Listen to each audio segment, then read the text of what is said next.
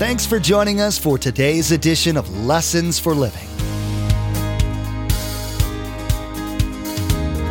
His word so fresh in our hearts abound. His word made flesh in the here and now. A new life is beginning. Lord, let us hear your lessons for living.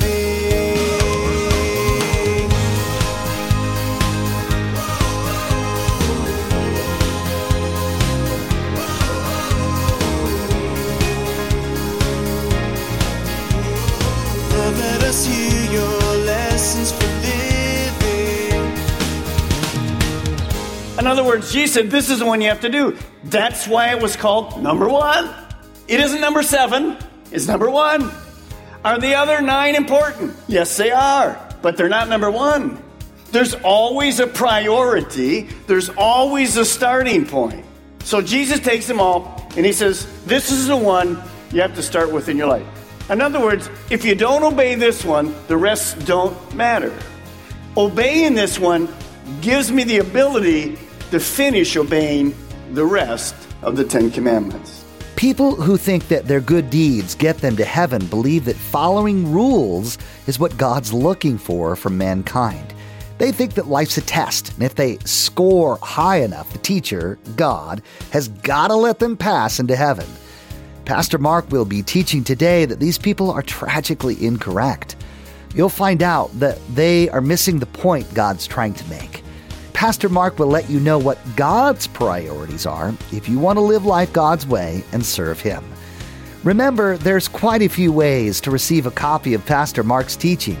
We'll be sharing all that information with you at the close of this broadcast. Now, here's Pastor Mark in Exodus chapter 20 as he begins his message No Other Gods.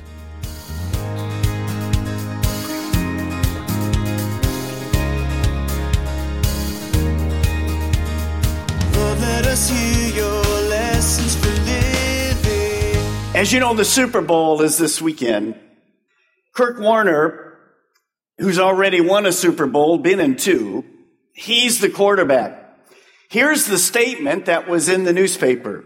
Kurt Warner, retirement is in God's hands. You see, he's 37 years old. Well, people are asking him, if you win one more Super Bowl, you're going to hang it up? Or if you win one more, or even, let's say you lose it, are you going to come back because you want to do three? And he says, I really don't know what I'm going to do. The ultimate decision is not up to me. I don't know when that decision is going to come, but God is going to make the decision, and I'm going to do my best to listen to God. Now you say, what does that have to do with anything unless you're a football fan? It has to do with everything. Let me ask you a question. Who makes the calls in your life? Here's a star quarterback. Once he's in that huddle, he makes all the calls. He can change the play. He can do whatever he wants. But when it came to his private life, this born again Christian, what's he say? I don't know what's going to happen. I'm not the one that makes the call. Let me ask you again. Who makes the calls in your life? Well, we're going to see who should make the calls because that's tied up with the very first of the Ten Commandments. We begin in Exodus chapter 20, verse 1. And God spoke all these words I'm the Lord your God who brought you out of Egypt, out of the land of slavery. Now remember, God called Moses up to the top of the mountain, gave him these Ten Commandments. Key point, these two million Jews already have a relationship with God. Ravi Zacharias says, lots of people use the Ten Commandments as a stepping stones to heaven. I love it. But they won't get you there. You can't get there. The Ten Commandments, well, nobody keeps them. And so we could never be good enough, and it didn't matter. Relationship precedes the keeping of the law. You and I obeying God, that comes after He becomes our Savior. Now, we have these safety cones, and they're just representative of really what the Ten Commandments are. They're God's guardrails to our life. Now, they're not there to restrict us. They're actually there, as you learn, to give us great freedom as we run in the path of His commands. And so God has stipulations for us, and He's just saying, here's my guardrails for life. And we learn that the Ten Commandments were expanded to really mean all the moral and ethical commandments or principles of the Word of God. Now, what God says is, I'm the one that's going to tell you how to do life. Well, how does that come? I mean, where does God get off doing that? Well, Genesis 1 1, in the beginning, God. Now hold your finger right there quickly and turn back to Genesis chapter 2 just for a second. Genesis 2, it's the first book. And uh, as you get there, understand that responding to God, obeying His commandments, is part of a word we use called worship. Now, you just worshiped a few moments ago, and that's part of it. But worship is, well, intrinsically tied up with obedience. And so you were created to worship God. You and I will worship someone or something. That's a given. Many years ago in the 70s, Bob Dylan said this You got to serve somebody. Some of you might remember the song. First verse, you, you may be an ambassador to England or France. You may like to gamble. You might like to dance. You may be the heavyweight champion of the world. You may be a socialite with a long string of pearls. But you're going to have to serve somebody. Yes, indeed. You're going to have to serve somebody. Well, it may be the devil or it may be the Lord, but you're going to have to serve somebody. That's exactly right. You and I were created to serve someone. Now, some of your questions are like, well, what's up with God giving us his commandments? What's the deal with God? Well, in the beginning was you. No God. Now, if you're in Genesis chapter 2, get down to verse 16. Familiar verse, but you need to see this because commandments are not new. And the Lord God, what's that word? Tell me, everybody, say it. Say it with some zip. Commanded. And the Lord God commanded the man, men, head of the home, you are free to eat from any tree in the garden, but you must not eat from the tree of the knowledge of good and evil. Here's the penalty. God just isn't flapping his mouth. Obey or there's problems. And for when you eat of it, you will surely die. That's the first guardrail from God in the Bible. Now, did he do that to make it hard for Adam and Eve? No, he did not. He did it to see if he was going to be their God. You see, God alone tells us what is right and what is wrong. God alone knows that, well, man is not self-existent. In the beginning was man. No. In the beginning was God. We've been learning because we're going through the 23rd Psalm that sheep, they can't direct their lives. They have to have a shepherd. And the Bible calls you and I simply sheep. And so God put these guardrails and notice the word there. You're in Genesis. Notice a word. There's a word called you are free. What does that mean? Well, it simply means this. Understand that God's guardrails have something to do with freedom. First thing to write, because sometimes when we see the word command, we get upset at God. No, God's guardrails provide freedom. They're not restrictive. They provide freedom. They show me how to protect myself, how to do life right, how to get the maximum enjoyment from life. Now, go back where your finger was, Exodus chapter 20, verse 3. You shall have no other gods before me. This is God's first guardrail given to the nation of Israel. Now, you don't need to copy this as we move through it, but let me show you three, three isms. Number one, monotheism.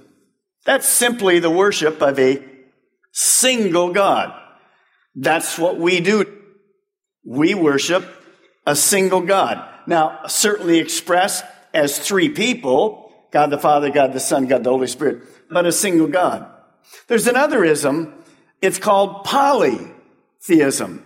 And that simply means multiple gods. And God's going to have a lot to say about that this time. And then when we pick up the second commandment, he's going to expand on that. And then there's this third one, syncretism, trying to take two gods or two life views or two ways of living and merge them into one. So it's this blending it's this diluting of one, diluting of another, putting them together and hope you have more. Well, it really doesn't work that way. Now, how do we know which one? Well, it's very easy because God defines what a God is. Let me just say this to you. God Jehovah is the big G. All the others are little g's. Now, where do I get that? Take a look at this verse. God explains it to us. Isaiah 43:10. Before me was no God formed, nor will there be one after me. Now let's think about that. In the beginning, God. So what is God saying? I'm it. I'm the big G. There aren't any others. Now, will there be others? Oh, they will be. But are they going to be gods? No, not really. They're not gods. They're false gods. They're pagan gods. They're not real gods. We'll see that even more when we go into all the idols and whatever. By the way, I'm getting ready to go to a nation that's mostly Hindu. How many gods in India? There's millions, millions of gods in India. That's where I'm going. We will be going by many shrines multiple guys way up on these amazing statue kind of things all there and they're, they're bringing their flowers they're doing all i'm bringing some pictures back. It's sad. By the way why do you think i'm going there? Because i'm teaching 600 students that are going to take this out to the 38 or 40 bible colleges gospel for asia has all through india. And they're teaching they're winning millions of people to jesus christ. Why? Because there's only one god. So we'll talk a little bit about all three of these. Syncretism polytheism, and monotheism. Now, why the warning from God? It's so common for us to understand. Well, what's the big deal? No other gods before me. Okay, we understand that. Why does God say it? Well, where did Israel come from as a nation? They'd been 400 years in what land? Tell me what land? Egypt. Were there more than one God in Egypt? Well, sure. You remember the plagues? Basically, every one of those plagues, the defeat of the river and the moon and the frogs and all those, every one of those was a god that the Egyptians worshiped. Egypt was filled with sun, moon, water, fertility. They were polytheistic. And so they came from that. They lived there 400 years. They saw these people. It kind of got on them. And so God says, no, no, you can't be like that. But that's not all. Where are they headed? To the land of Canaan. Now, when they get to the land of Canaan, is anybody there? Well, the Canaanites. What were the Canaanites? Polytheistic. They had all kinds of pagan gods. So where they came from was wrong. Where they're going is wrong. So God says, careful. You're going to have to be different. Remember the Sermon on the Mount? The Sermon on the Mount was about one thing. You, if you're going to follow Christ, are going to live different than the world. You're not better because of you. You're only better because I live in you. But you're going to live different. So God gives this warning. You just came from a place where I wasn't honored. You're going to a place where I'm not honored. You're going to have to be very careful. So he says to this nation, you're to have no gods except for me. In other words, Israel, always remember there's one true living God Yahweh. is my name. Now, as you think about this, Israel was trying to get this in place because God wanted them to understand He was not the main God among many gods. He wasn't the, well, the head God in this cascade of gods. He was the only living, real God. He alone was to be worshiped and obeyed. So what does the first commandment say? What kind of words can we put it in? Here's the first. I'm going to give you two or three. So when you leave here, it'll be crystal clear to you. Number one, first commandment. What's it mean? God says you are to worship and obey only me. No one else. No other gods. I'm the only one to be worshiped. I'm the only one to be obeyed. Now, we go, okay, but what does that look like today? How can we make sure God's the only God? Very, very simple. We had a role model in life. It, it's in Matthew, Mark, and Luke, and John. That role model was the person of Jesus. Remember, Jesus came to this earth for a number of reasons, but one of the main reasons was this. He came to show us what God was like, and He came to show us how to love your God and have no other gods before us. So Jesus is our role model. So we're going to take a little look at how that worked because he was telling the disciples how to do this. And understand in Matthew 4:10 when Jesus was going through this temptation, you remember Satan took him right to the mountain and Jesus responded to one of the lies of Satan and he said this in Matthew 4:10. It is written, worship the Lord your God and serve him only. So Jesus knew what this meant. He understood exactly what this meant. So let's turn to Matthew chapter 22 and find how we can obey this first commandment that comes from God because obeying brings blessings to you and to me. Matthew 22, look down to verse 35. Some of the Pharisees and Sadducees, the scribes were dealing with Jesus as they always did. And notice verse 35. One of them, an expert of law, tested him with this question. Teacher, Jesus, what's the greatest commandment in the law? Now remember, they put it in 613. You remember they took the law and made it 613. They had heavy ones and light ones. Man's way of doing things. And they put their righteousness by make sure you do the heavy ones or whatever. And eventually Jesus said, forget all that stuff. In fact, remember one time he said, unless you exceed the righteousness of the Pharisees, you'll never even get to the kingdom of God. You can't keep it. They try to tell you they keep it. They don't keep it. So they come to him and say, teacher, what is the greatest commandment? Out of those 613, what do you say? He blows it out of the water because he just makes his own. He summarizes the law into two. You know that. He says this in verse 37. Love the Lord your God with all your heart, with all your soul, with all your mind.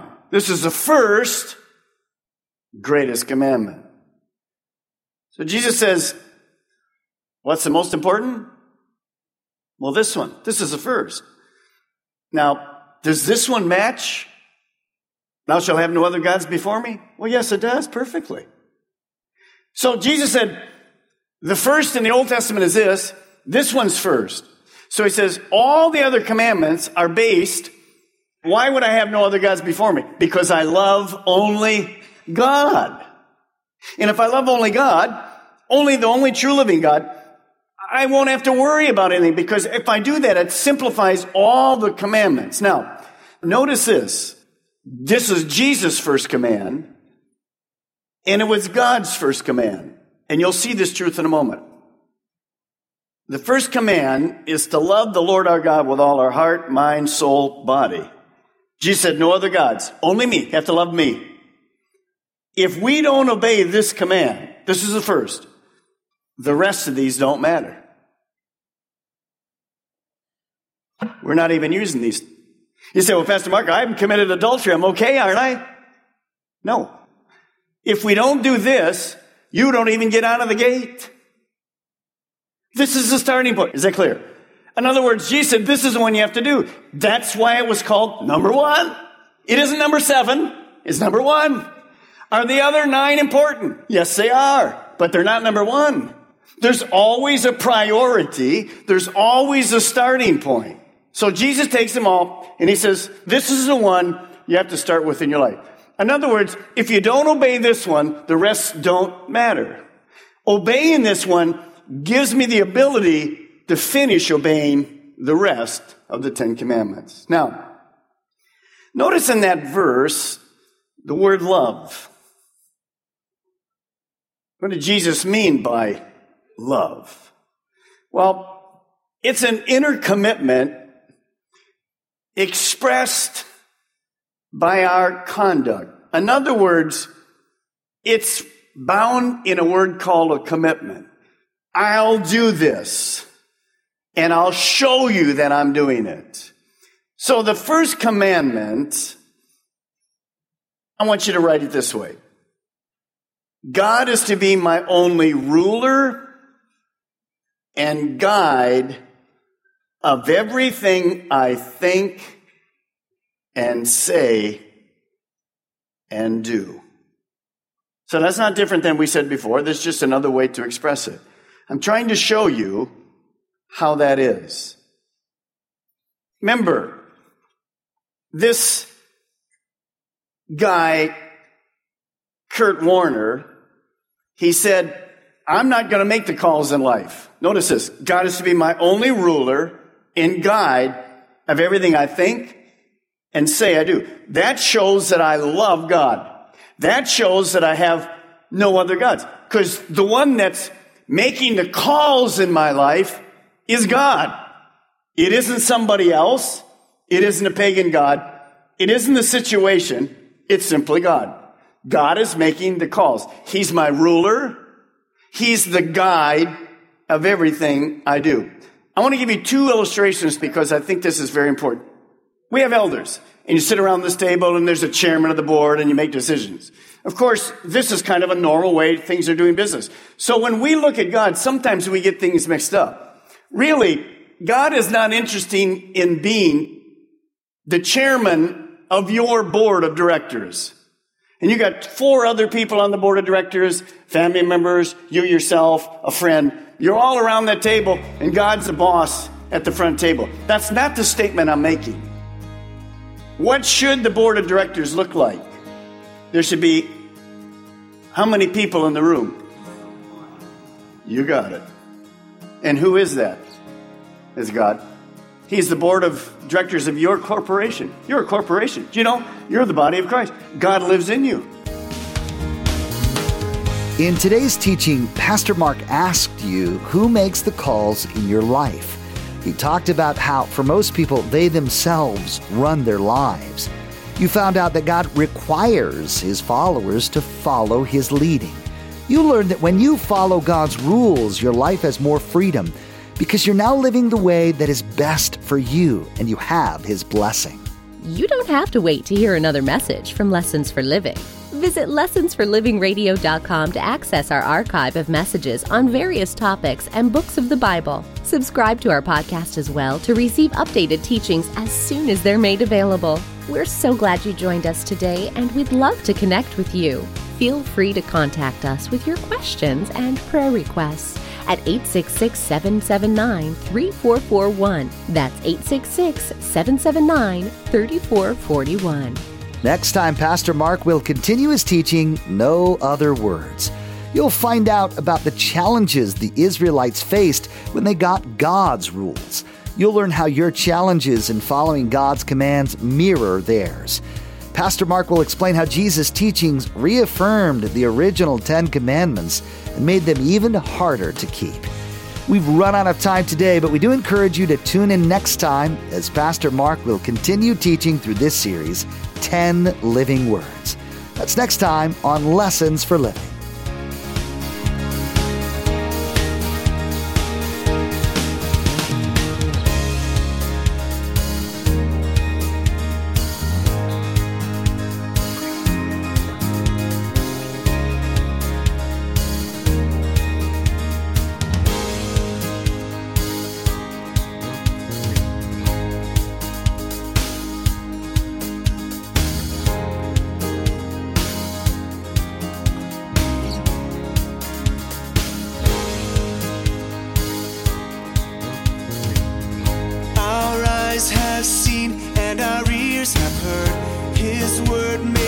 Flesh